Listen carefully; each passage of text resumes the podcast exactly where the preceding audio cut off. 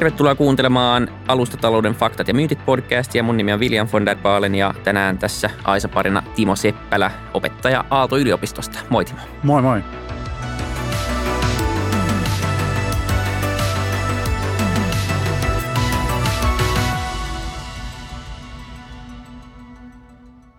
Haluatko kertoa kuulijoille, että mikä päivän teema on? Joo, tänään on tarkoitus mennä erilaisiin kompensaatiomalleihin ja päästökauppaan ja keskustella niiden toimivuudesta ja läpinäkyvyydestä ja pyrkiä niin kuin muodostamaan niin kuin semmoinen hyvä kokonaiskuva kuluttajille siitä, että miten heidän pitäisi ymmärtää tätä kenttää ja jäsentää tätä kenttää. Tämä on hirveän vaikea aihe. Me ollaan nähty se tuossa – viimeaikaisessa sähkömarkkinakeskustelussa, että kun kellään ei tunnu olevan niin kuin sitä kokonaiskuvaa käsissä ja me juostaan kuin päättömät kanat välillä niin kuin suuntaan ja sitten taas toiseen. Ja, Kyllä, joo, ja, se on äärettömän kompleksinen ja, ja iso, iso aihe ja vaikeasti hahmoteltavissa, mutta me ollaan saatu ää, Niklas Kaskela Kompenseitista ja Tero Kuusi Etlasta juttelemaan aiheesta kanssamme. Tervetuloa. Kiitos. Ja tota, jos aloitetaan ihan perusasioista, laitetaan termit kuntoon ja määritelmät kuntoon, niin mitä tarkoitetaan kuluttajien ja, ja myös yritysten päästöjen kompensoinnin? Mitä se käytännössä tarkoittaa? Siinä yritetään kumota se haitallinen ilmastovaikutus, mitä on aiheutunut, kun on päästetty hiilidioksidipäästöjä tai muita kasvihuonekaasupäästöjä ilmakehään. Ja maailmalla on lukuisia tuhansia eri hankkeita, jotka luo tämmöisiä niin sanottuja hiilikredittejä – tai päästövähennysyksiköitä. Carbon credits on se yleistermi englanniksi, niitä on sitten eri standardeja, niin ne tota, pyrkii luomaan tämmöisen niin kuin sertifikaatin, jolla on sitten sellainen tota, käyttöarvo sille ostajalle, että se voi sanoa, että päästöni ovat tulleet kumotuiksi. Mutta se on niin kuin se teoriassa se on helppoa ja näin, mutta se on tosi vaikea sitten todentaa, että se kumoaminen on oikeasti tapahtunut, että päästöt on kohtalaisen helppo arvioida tai mitata tai laskea – mutta se, että voidaanko arvioida tarkasti, että saman verran hiilidioksidi on ehkä sitoutunut ilmakehästä johonkin tai sitten on vältetty taas päästöjä jossain muualla, niin se on sitten paljon vaikeampi arvioida.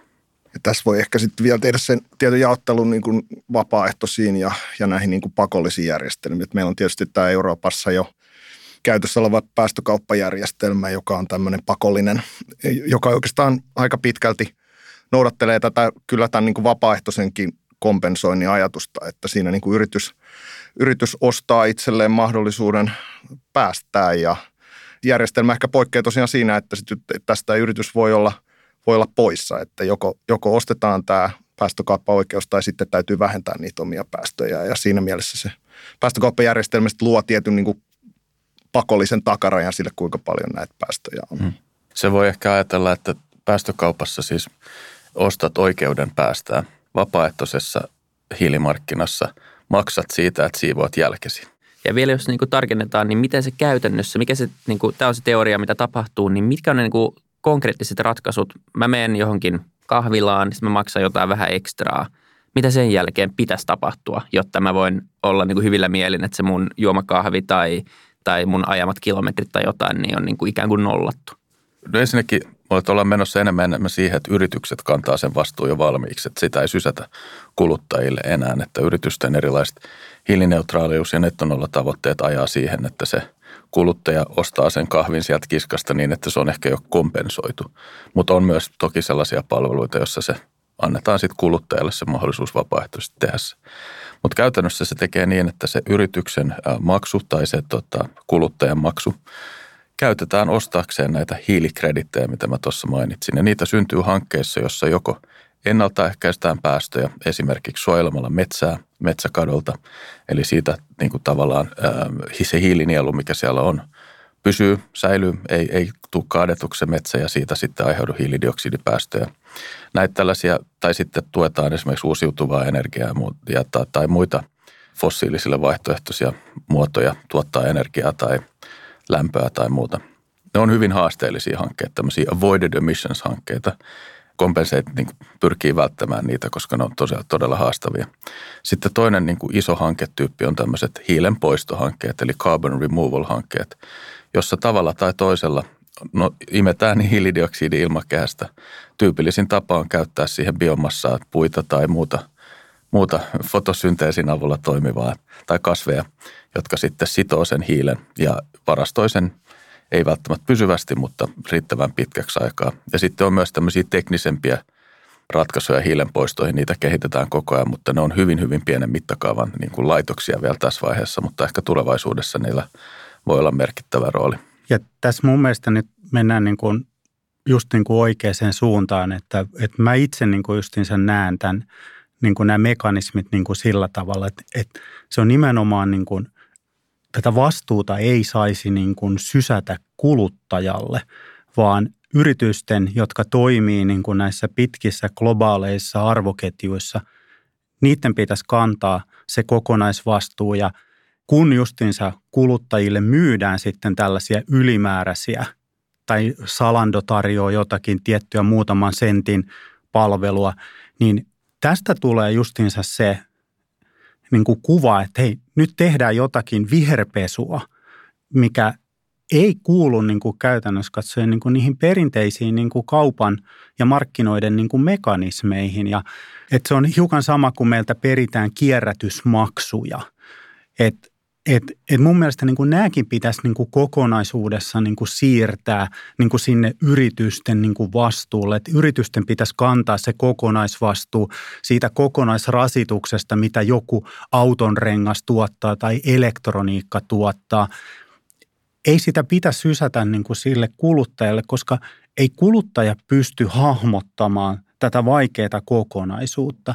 Toki tästä täytyy ehkä ajatella vähän esimerkiksi jos ajatellaan päästökauppajärjestelmän eroa sitten ehkä siihen kompensaatiojärjestelmään, että päästökauppajärjestelmässähän on niin kuin ajatuksena, että sulla on tietty määrä päästöjä ja, ja, ja sitä määrää sitten meidän pitää vähitellen niin kuin laskea alaspäin näiden meidän tavoitteiden mukaisesti ja sitten itse asiassa markkinat synnyttää päästöille hinnan.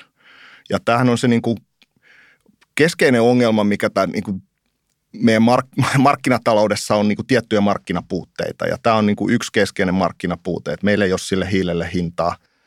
Ja kun käytännössä se on ulkoisvaikutus, että jos yritys tuottaa hiilidioksidipäästöjä, niin se ei aiheuta, se päästö ei sinänsä aiheuta sille yritykselle itselleen niin kuin erityisesti kustannuksia, muuta kuin välillisesti sitten, mutta, mutta käytännössä tämä va- vaatii sit sitä, että meillä pitää olla joku järjestelmä, jolla, jolla hiilelle syntyy hinta. Ja tietysti mä ajattelen itse, että – todella tämä monimutkainen vyyhti, missä meillä on niin kuin erilaisia keinoja ja, ja toimenpiteet. Meillä on todella meillä on niin kuin sääntelyä, meillä on verotusta, sitten meillä on tämä päästökauppajärjestelmä, on kompensaatioita. Mutta loppujen lopuksi sitten niin kuin mun nähdäkseni se, miten tämä, tämä mekanismi toimii, on se, että se nostaa sit päästöpitoisten tuotteiden hintaa tavalla tai toisella.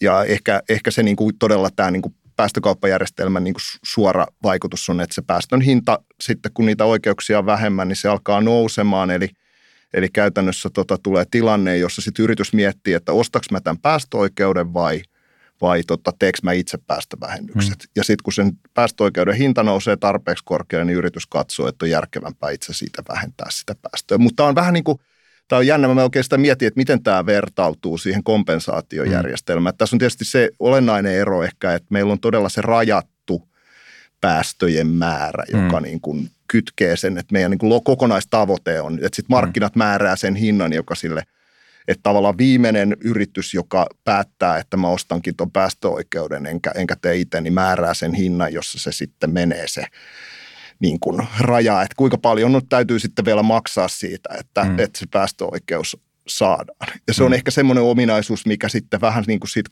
mun mielestä siitä tuommoisesta vapaaehtoisesta kompensaatiokuviosta. Pikkasen, että just, että mikä se on se hinta, joka tavalla, paljon sun pitäisi maksaa, että, että sä saat sen kompensoitua. Se, että tietysti se on mekaanisesti helppoa, että jos me lasketaan, että jossain – vähennetään sitten päästöjä tietty verran ja katsotaan, että paljon se maksaa, niin sitten se mm. antaa mm. jonkun hinnan sille, mutta sekin on vähän, vähän vielä tota, ei ole ihan niin selvää, että onko se se oikea hinta. Voidaanko me puhua vielä vähän siitä, koska se, se on vähän niin kuin ehkä hähmästä siinä mielessä, mm. että okei, jos mä maksan jotain tai yritys maksaa jotain senttejä jonnekin ja sitten jossain istutetaan puuta ja jotain tapahtuu, niin haluatko vaan vähän, miten se Joo. toimii?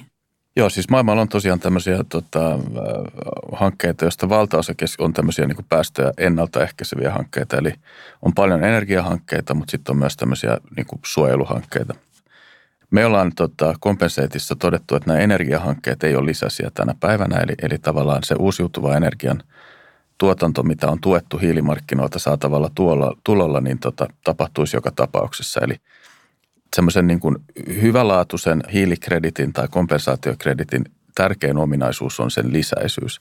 Se tarkoittaa siis sitä, että se sun maksu on aidosti kontribuoinut siihen, että se ilmastovaikutus syntyy, se hanke syntyy, tai sitä ei olisi syntynyt ilman sitä kontribuutiota. Semmoinen niin kuin business as usual toiminnan tukeminen ei ole kompensointia, koska siinä sä et tosiasiassa tuottaneeksi mitään lisäistä ilmastovaikutusta, vaan sä niin kuin tuet jotain olemassa olevaa tai muuten politiikkaa tai jotain, mihin politiikka ohjaa tai jotain, joka on taloudellisesti vaikka järkevää jo.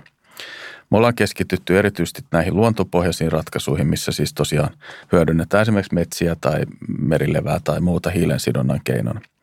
Ja tämä on niin kuin aika vähän reguloitu markkina ja täällä on sitten taas tämmöisiä vapaaehtoisia standardeja kehittynyt tavallaan ikään kuin laadun takeeksi – mutta me ollaan oltu hyvin kriittisiä näitä standardeja kohtaan alusta asti. Me ollaan yhdessä tiedeyhteisön kanssa laadittu omia kriteereitä, millä me voidaan arvioida tämmöisiä metsittämishankkeita tai metsänsuojeluhankkeita tai muuta.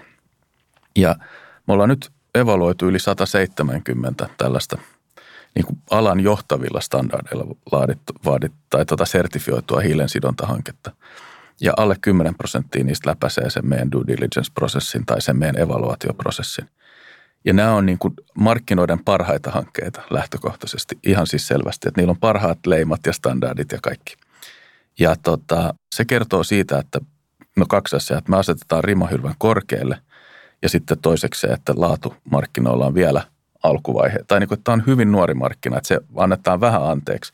Mutta kun meidän mielestä me ei voida myydä meidän asiakkaille kompensaatio väittämää, joka ei ole totta – että jos se niin kuin hanke ei aidosti ole lisäinen tai siellä hiilen niin kuin, sidonnan kvantifioinnissa on ongelmia tai sen hiilen sidonnan pysyvyydessä on ongelmia, niin eihän me voida niin kuin nukkua yömme, jos me myydään sitä eteenpäin. Ja sitten yritys, joka ostaa sen meiltä, sanoo, että ne on hiilineutraali, mutta se ei olekaan totta. Mutta valtaosa tämän markkinoiden toimijoista toimii näin. Joko tietämättömyyttään tai sitten tahallista niin kuin viherpesua, niin kuin ehkä tekee jo tahallista viherpesua. No se, mitä me tehdään sitten niille 10 prosentille hankkeista, jotka läpäisee sen meidän syynin, niin me ei uskota ihan niidenkään niin kuin, tota, vaikuttavuuteen täysin, vaan me ylikompensoidaan aika mittavasti. Eli yksi tämmöinen hiilikreditti, mitä tuolla markkinoilla myydään, on teoriassa yhden hiilidioksiditonnin arvoinen.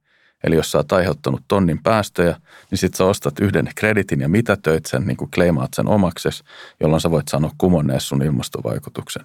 Mutta tosiasiassa siellä on paljon riskejä, joita nämä hankkeet ja standardit ei huomioi, kun ne luo nämä kreditit. Joten me pisteytetään jokainen kreditti, joka me ostetaan ja annetaan sille meidän mielestä niin kuin oikea ilmastoarvo. Se voi olla vaikka 500 kiloa yhden tonnin sijaan. Niin silloin me tehdään niin, että me ostetaan kaksi näitä kredittejä, jotta se yksi tonni tulee kumotuksi. No sitten meillä on vielä kolmas tämmöinen riskimitigaatiokeino, eli sen sijaan, että niin kuin meidän asiakkaat laittaa kaikki rahansa yhteen hankkeeseen, niin on meidän mielestä liian niin kuin riskaabelia. Joten me ollaan rakennettu tämmöinen portfolio, missä on tyypillisesti 10-12 hanketta. Ja se on vähän niin kuin sijoitus äh, tota, salkku. Kompensaatioindeksi. Mm. Niin, tai se on, se on, me rakennetaan tämmöinen meta-hiilikreditti näistä, näistä hankkeista. Siellä on tämä ylikompensaatio mukana, siellä on erilaisia hankekeinoja, siellä on – metsitystä, siellä on biohiiltä, siellä on niin kuin kaikkea muuta, jotta siis myös tuetaan tämmöisiä nousevia hiilensidontateknologioita, niin kuin biohiiltä esimerkiksi, mutta sitten laitetaan osa rahasta tämmöistä perinteisempiin hankkeisiin, mitä niitäkin tarvitaan, sisäänrakennettu ylikompensaatio niille. Ja sitten se on dynaaminen se portfolio vielä, että me koko ajan skautataan tuolta vielä parempia hankkeita, hmm. niin kuin yritetään ikään kuin sen portfolion tota, tämmöistä niin kuin ilmastoroita tavallaan parantaa koko ajan. Ja tämä on tosi uniikki, että tässä markkinassa ei oikeastaan ketään muuta, jotka niin kuin rakentaa, että kaikki luottaa niihin olemassa oleviin standardeihin.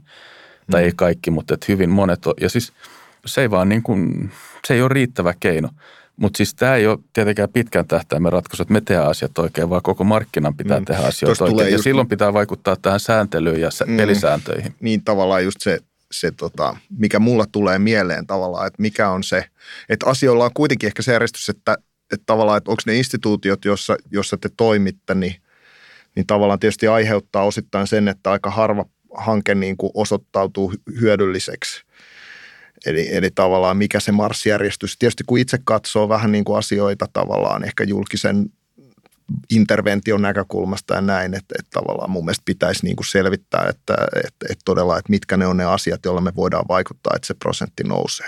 hmm. niistä hyödyllisistä joo, no siis hankkeista. Siis tästä, että, et, et, et onko se, onko se niin kuin eka, eka steppi vai se, että lähdetään niin kuin ei, no ehkä molemmat yhtä aikaa. Tähän. Niin kuin, tässä on tota, onneksi tämä niin kuin, tavallaan ollaan herätty tämän markkinan sääntelemättömyyteen ja on lukuisia aloitteita, jotka parhaillaan laatii tämmöisiä niin kuin pelisääntöjä. Yksi on tämmöinen Core Carbon Principles, joka nyt, josta julkaistiin just eka drafti ja on aika hyvä itse asiassa. Et, et, et tämmöisiä niin kuin, ja sitten noissa kansainvälisissä ilmastokokouksissa on, on laadittu sääntöjä tota, kansainväliseen hiilikauppaan ja kaksoislaskennaistamiseen ja muuta. Et sitä työtä tehdään koko ajan. Et se, mä en olisi niin kuin, nyt on se pelin paikka vaikuttaa siihen, että tämä valtava hiilimarkkina, joka tässä syntyy väistämättä – tuottaa aitoa ilmastovaikutuksia. Koska jos se nyt lähtee väärään suuntaan, niin sitten me laitetaan niin kuin just epäkustannustehokkaasti hirveästi fyrkkaa johonkin, jonka ilmastovaikutus on kyseenalainen. Et nyt, me, nyt on niin kuin, kun tämä on nuori ja kasvava markkina, nyt pitää laatia ne pelisäännöt niin kuin tota, kondikseen.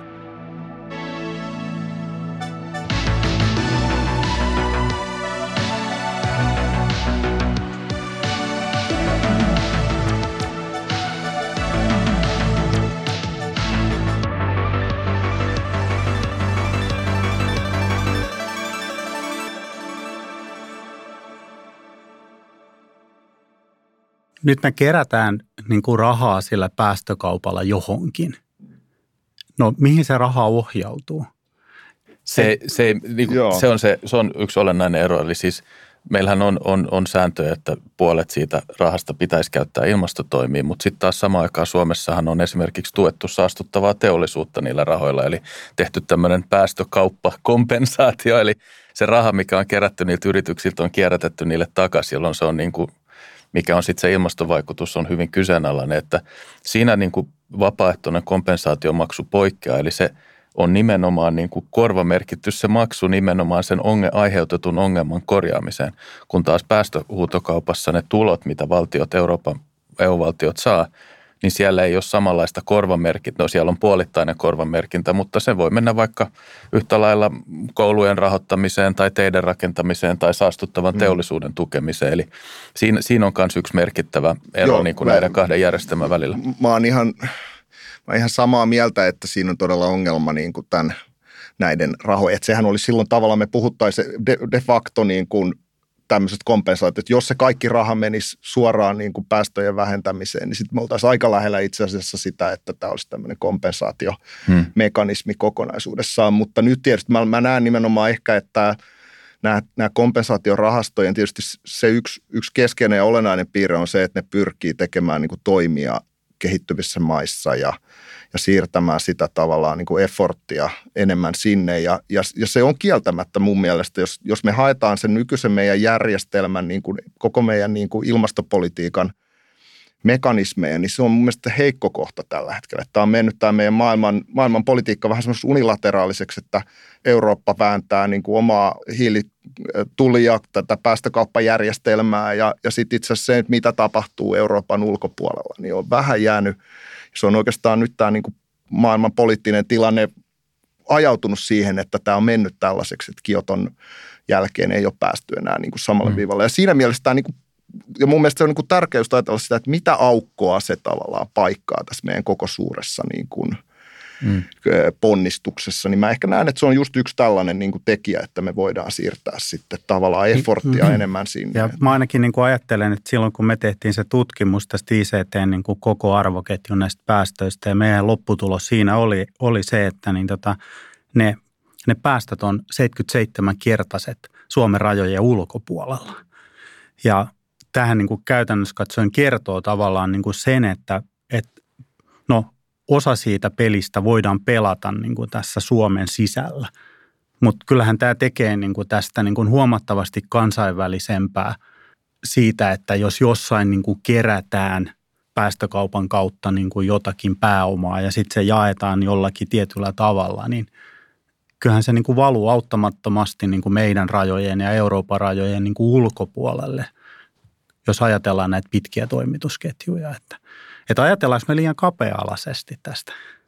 Jos me ajatellaan ihan tätä meidän eurooppalaista päästökauppajärjestelmää, niin tavallaan äh, me ollaan ehkä ajauduttu ajat, no mä en edes sano, että me ajatellaan, vaan me ollaan jouduttu tilanteeseen, jossa me, me joudutaan niin kuin vähän pakon edessäkin tekemään enemmän täällä Euroopassa, Euroopan sisällä ja, ja monissa muissa alueissa me ollaan – me ollaan vähän niin kuin nyt sitten semmoisten välillisten keinojen, niin kuin esimerkiksi tämä hiilitulli tai tämä hiili, hiilimekanismi, joka on semmoinen, joka tavallaan nyt sitten rankasee niitä tuotteita, jotka tulee Eurooppaan ulkopuolelta ja jotka on enemmän päästöpitoisia, niin sitten sit siinä laitetaan tulli siinä Euroopan rajalla. Ja se on niin kuin tavallaan yksi yksi keino tietysti kannustaa muita maita, jotka haluaa käydä kauppaa Euroopan kanssa, niin vähentämään päästöjä, mutta sen niin kuin absoluuttinen ongelma on tietysti se, että se rajaa tämän koko touhun jälleen vähän niin kuin Euroopan alueelle. Et sitten se likainen tuotanto helposti siirtyy tukemaan sitten semmoisia alueita, jossa jossa sitä, että se vähän niin kuin jakaa meidät Euroopan ja muun maailman niin kuin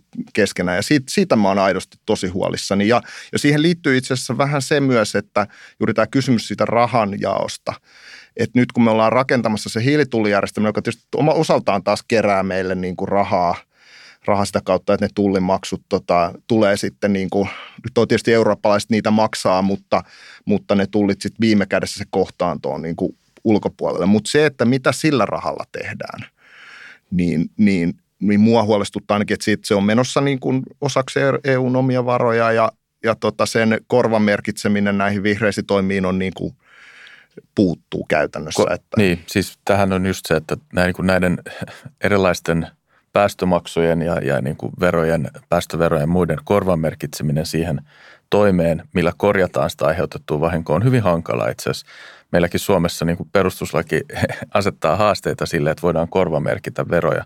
Toki mä en ole ihan varma, miten ylevero on sitä aikoinaan saatu läpi, koska se on, se on sellainen just. Ja, ja monissa muissakin maissa toki poliittisia korvamerkintöjä voi tehdä. Eli joku, niin kuin tehtiin tässä taannoin, että nämä päästöhuutokauppatuloja ohjattiin takaisin sinne saastuttavalle teollisuudelle. Eli, mutta sitä on niin kuin laiksi hirveän vaikea nuijia.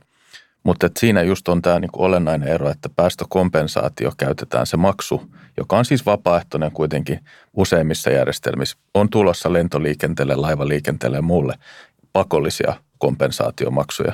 Niin silloinhan se on niinku totaalisen korvamerkitty siihen toimeen, jolla yritetään korjata sitä aiheutettua vahinkoa. Se, että onko se toimi riittävän robusti ja hyvä. Mm. Siitä on niin kuin hyvä käydä debattia ja tämä markkinat pitää vielä säännellä paljon enemmän ja niin kuin laatua pitää parantaa. Mutta ideanahan se on niin kuin just se, että hinnoitellaan ulkoisvaikutukset – mm. mikä on niin kuin yksi markkinatalouden, mm. tai niin kuin, että, että, että se on niin kuin yksi valuviikko, ja miksi me ollaan mm. tässä ilmastokriisissä. Meillä on kyetty hinnoittelemaan niitä ulkoisvaikutuksia, ja tässä kompensaatiojärjestelmässä se hinta muodostuu siitä, että kuinka paljon se siivoa, jälkien siivoaminen maksaa.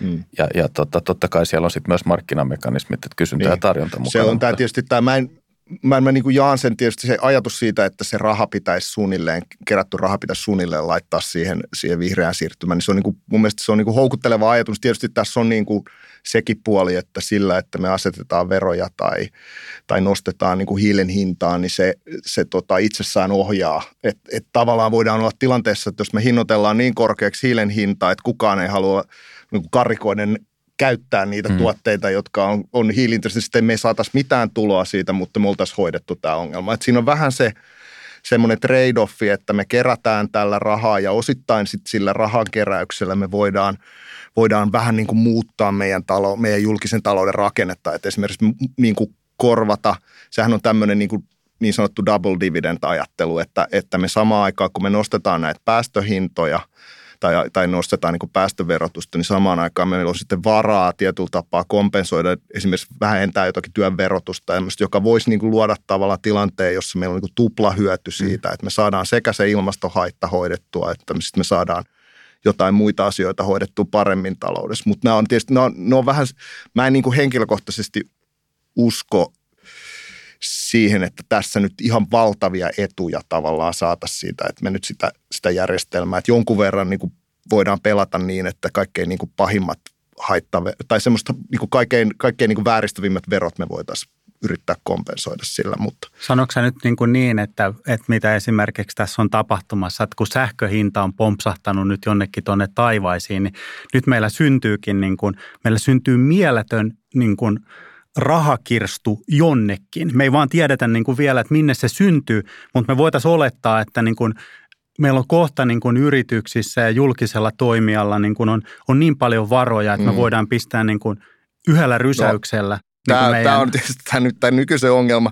Jos tilanne olisi se, että me itse nostettaisiin verot järjettömän korkealle ja saataisiin tuloja siitä, niin sitten olisi tilanne se. Mutta nyt tämä nykytilanne, niin kuka saa, kuka saa tästä rahat tästä meidän meidän tota, korkeasta energian hinnasta, niin se ei ole kyllä tota, suomalainen valtion talous, vaan se menee, valuu, valuu tota, valitettavasti sellaisille tahoille, jotka tässä on niin kuin ei mennä siihen ei, ei, kenelle se valuu. Mutta, mutta, siis, mutta tavallaan se on tietysti se osa tätä keskustelua, että, että miten, miten tässä tilanteessa nyt sitten, että jos syntyy esimerkiksi enemmän arvonlisäveroja tuloja, tuloja sähköstä, niin, niin, niin miten se pitäisi sitten – miten pitäisi ajatella politiikkaa niin kuin tästä tilanteesta. Tietysti mä ajattelen jollain tapaa, että, että meillä on se energianiukkuus, jota meidän pitää, me ei voida oikein, tällaisia ongelmia me ei voida oikein kompensoida pois, koska se, se, tota, se muuttaisi meidän omaa käyttäytymistä sitten. Ja mikä on tietysti vähän sen kompensointijärjestelmän semmoinen niin kuin yksi, yksi tavallaan kritiikki ollut, että se, sitten, että se tavallaan luo ehkä varaa sitten ajatukselle, että kun mä kompensoin, niin sitten mä voinkin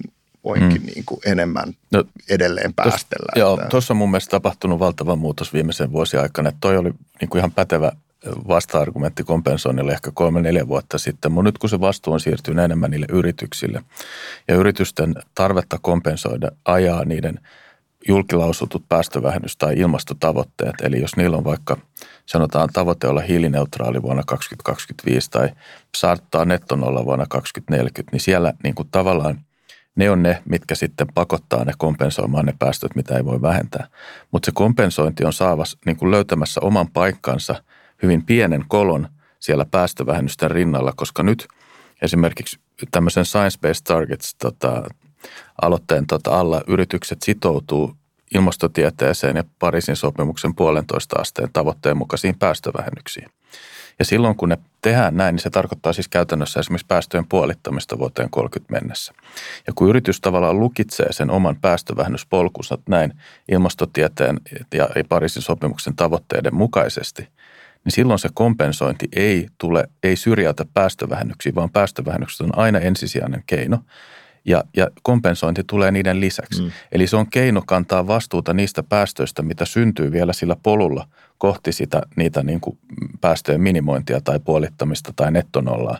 Eli silloin niin kuin tavallaan ei tarvitse käydä enää keskustelua siitä, että onko kompensaatio niin kuin sellainen asia, joka lykkää päästövähennysten tekemistä tai oikeuttaa – päästöjen aiheuttamisen ei, koska siellä on lukittu jo se polku päästövähennyksille mm.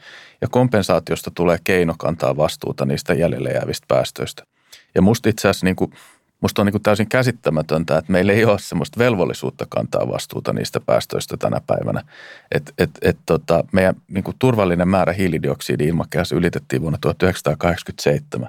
Sen jälkeen me ollaan tuupattu tuonne tavaraa niin kuin joka päivä lisää – se, missä tämä menee haastavammaksi, on just sitten kuluttajille tarjottavat palvelut. Ja siitä on itse asiassa yllättävän vähän tutkimusta, Joo. että kuinka se kompensointi vaikuttaa kuluttajakäyttäytymiseen ja muuta. Ja me ollaan Joo. tehty hankkeiden kanssa nyt tämmöistä tuota, tutkimusta tai oltu mukana, missä tätä selvitetään. Mutta että yrityksillä siinä on vahva korrelaatio siinä, että ne yritykset, jotka kompensoi, ne asettaa myös itselleen kunnianhimoisimpia päästövähennystavoitteita. Eli siellä se ajatus siitä, että ne Joo. lähtisi sieltä, mistä aita on matalin, niin on vähän mä, väärä. Mä kanssa ajattelen kyllä ihan samalla tavalla tuosta niin kuin, että tavallaan se kompensaatio, että, että tämä, tämä niin kuin päästövähennyspaine, mikä meidän niin kuin järjestelmä nyt tuottaa muuten, niin se, se on niin kuin ykkösprioriteetti, että me pidetään se niin kuin riittävänä ja sitten se kompensaatio on – on todella, niin kuin sanoitkin, niin se on siihen, se on siihen päälle. Mun mielestä se niin kuin todella yksi tärkeä funktio silloin on niin kuin voimaannuttaa ja, ja nimenomaan kuluttaja, potentiaalisesti tuoda kuluttajakäyttäytymiseen semmoista, niin kuin, mikä, mikä tässä ilmastonmuutoksen torjunnassa monissa muissa asioissa on vähän se ongelma, että ihmiset ajattelee, että ei ne voi vaikuttaa hmm. mihinkään. Ja sitten on ehkä joku, joku tämmöinen niin kuin väline, sit, jolla sitä voi niin kuin omalla tavallaan niin kuin lisätä sitä omaa ponnistusta. Että tavallaan tässähän on niin kuin se, se, se koko ajan se huoli, että, että, että onko nämä niin kuin meidän ilmastoponnistukset riittäviä niin kuin globaalissa mittakaavassa.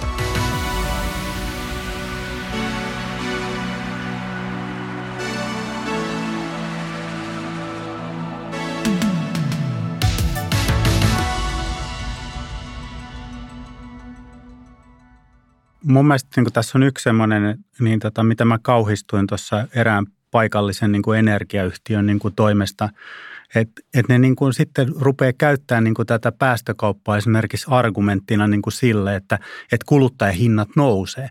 Mun mielestähän se on käytännössä katsoen, että siinä yrityksessä on tehty niin kuin isoja virheitä sen osalta, että ei ole osattu ennakoida niin kuin käytännössä katsoen tätä vihreitä siirtymää ollenkaan. Ja se sysätään niin kuin suoraan kuluttajien vastuulle korottamalla, tai se on hinnan korotusperuste mm. sinne. Mm.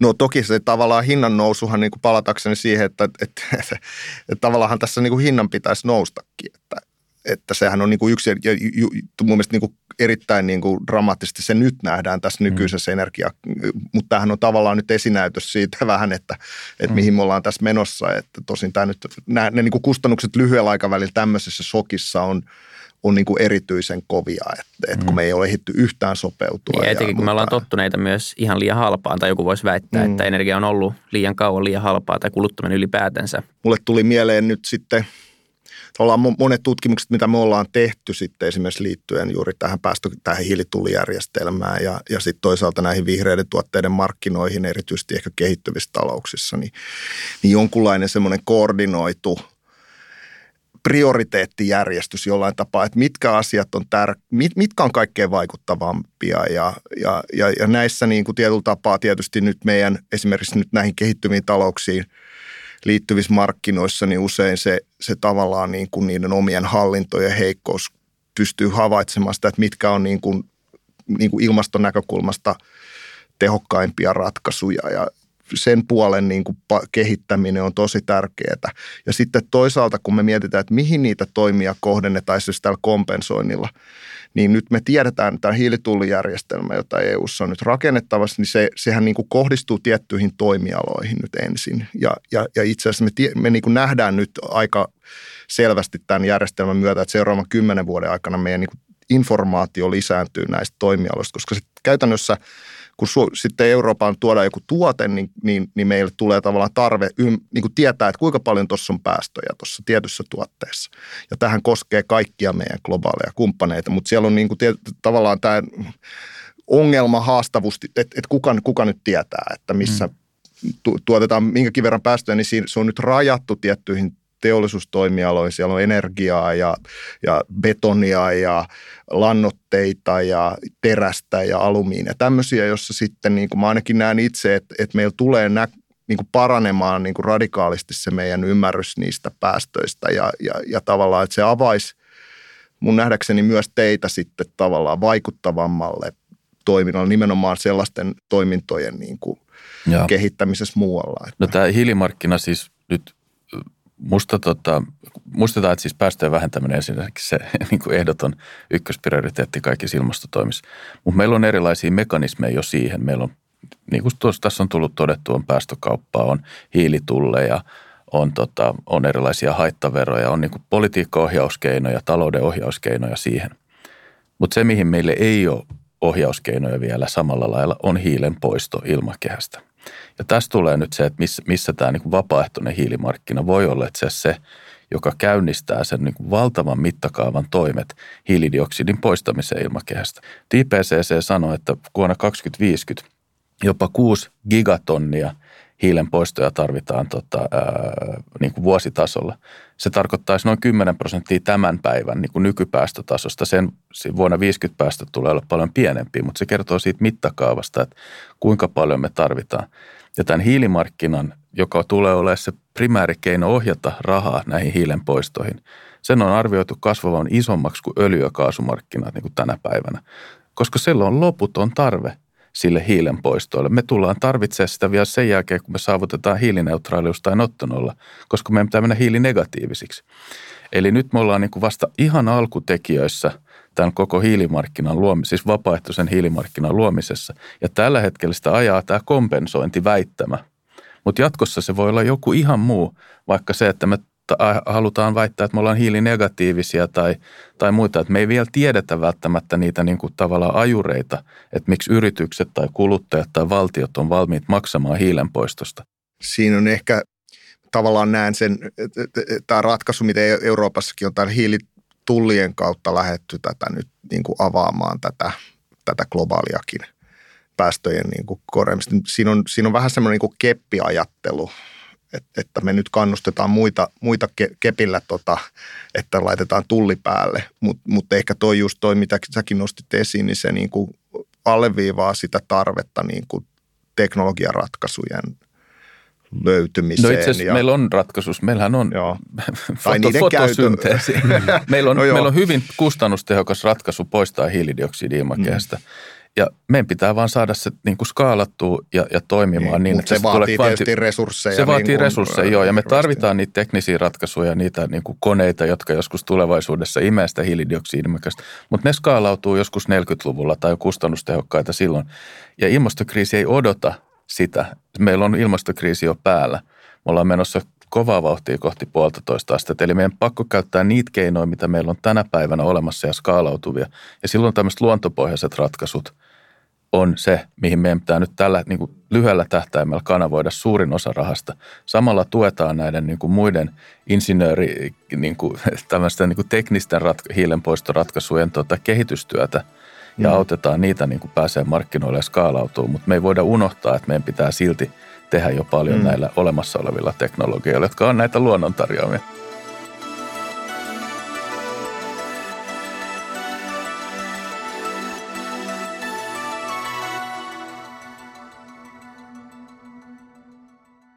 Jos tähän niin tota, loppuun voisi niin kuin keventää vähän niin kuin tätä, niin mulle tulee semmoinen niin kuin déjà vu niin tuonne vuoden 2010-2014 niin kuin tapahtumiin, kun ruvettiin puhumaan niin kuin näistä kryptovaluutoista ja niiden niin kuin siitä, että niitä ei, niin kuin ei reguloitu niin kuin millään tavalla. Ja sitten ruvettiin rakentamaan niin kuin frameworkia siihen. Ja tässä on vähän tavallaan niin kuin samanlainen, tuntuu vähän samanlainen niin kuin lopputulema niin kuin tässä näin, että, että, että on syntymässä jotakin uutta, mitä me ei tiedetä, niin kuin, että mitä on syntymässä. Ja – ja, ja sitten, että sille pitää niin kuin kehittää jonkinnäköinen niin kuin frameworkki. Siihen pitää ruveta niin kuin miettimään politiikkatoimenpiteitä ja yritysten pitää ruveta miettimään niin kuin aktiivisemmin niin kuin sitä, että ettei niiden toimenpiteet ole pelkkää niin kuin viherpesua. Niin kuin justiinsa tuossa noin kauhulla katselen niin kuin tuo LinkedInissä vaikka näiden – vanhojen kollegoiden, jotka on yritysten toimitusjohtajat, kun aina siellä postaa jonkun hienon sertifikaatti, ja mulle se sertifikaatti ei kerro niin kuin käytännössä katsoa yhtään mitään, että, että ne sanoo, että ei me ollaan nyt puhdas. Me ollaan jo puhdas, niin kuin, me ollaan jo niin kuin negatiivinen näiden kaikkien vaikutusten osalta, ja mun on vaikea niin kuin uskoa sitä, että kun tietää itse, että näitä mekanismeja kaikki ei ole vielä niin ei ole olemassa. Että. Mm, no pitää olla avoin ja rehellinen niissä niin. väittämissä, että ei se – mun mielestä ei pidä niin kuin sanoa, että siellä on väärät pyrkimykset olla puhdas, mutta se, että se kommunikoidaan oikein avoimesti ja rehellisesti ja kerrotaan, mm. että se ei ole täydellistä, se on kaikkein olennaisinta. Ja sama tässä kompensaatiossa, se pitää kommunikoida niin, että siis kerrotaan, että siinä on riskejä. Mä en mm. vertaisi sitä krypto niin kuin markkinoilla, koska niistä ei ole faktisesti mitään hyötyä ihmiskunnalle. Mm. Näistä markkinoista varmasti on jotain Joo. hyötyä. Ja se on tietenkin aika iso ero tässä. Niin. Tavallaan itse ainakin tietysti taloustieteilijänä, niin se aina se eka kysymys on, että missä markkinat epäonnistuu mm. oikeastaan. Että se, että se tietysti eh, voi epäonnistua monessakin paikoissa, mutta usein se on nimenomaan teknologian kehittäminen ja semmoiset asiat, jotka on yhteisiä näille ehkä hankkeille ja pitäisi koordinoida ja, ja löytää ra, niin kuin yhteisiä ratkaisuja. Että jos joku yritys kehittää jotain teknologiaa, ja, niin sen arvo yhteiskunnalle voi olla paljon suurempi kuin sitten äh, sille yksittäiselle yritykselle. Tässä, tässä mä katsoisin just nimenomaan, että se valtion rooli voisi olla jollain tavalla mukana. Ja muut, muutenkin kun katsoo niin kuin ihan niitä vihreiden tuotteiden vie, vieviä yrityksiä, mistä ne valittaa, kun ne menee esimerkiksi kehittyviin talouksiin, niin, niin siis se on, ne, ne kokee, esimerkiksi PK-yritykset, ne on niin pieniä, että ne saa oikein kunnon jalansijaa siellä ja, ja tavallaan semmoisesta niin koordinaatiosta mä niin kuin lähtisin kanssa, että, että kun tässä selvästi haetaan niin kuin teknologisia ratkaisuja, niin, niin löydettäisiin ne niin kuin oikeat ongelmat ja markkinat sitten itse asiassa usein hoitaa, hmm. että jos se on, jos se on kannattava äh, liiketaloudellisesti se toimii, niin sitten sitä ei kyllä mun nähdäkseni pitäisi sillä tavalla tukea. Mutta, ei missään nimessä, ei. Mutta tota, näin. Joo, ei markkina kaipaa vaan pikkasen pikkasen semmoista hellää huolenpitoa tässä kysymyksessä, niin ehkä se ohjaa meidät vielä kaidalle polulle. Kiitos paljon kaikille osallistumisesta. Kiitos. Kiitos. Kiitos.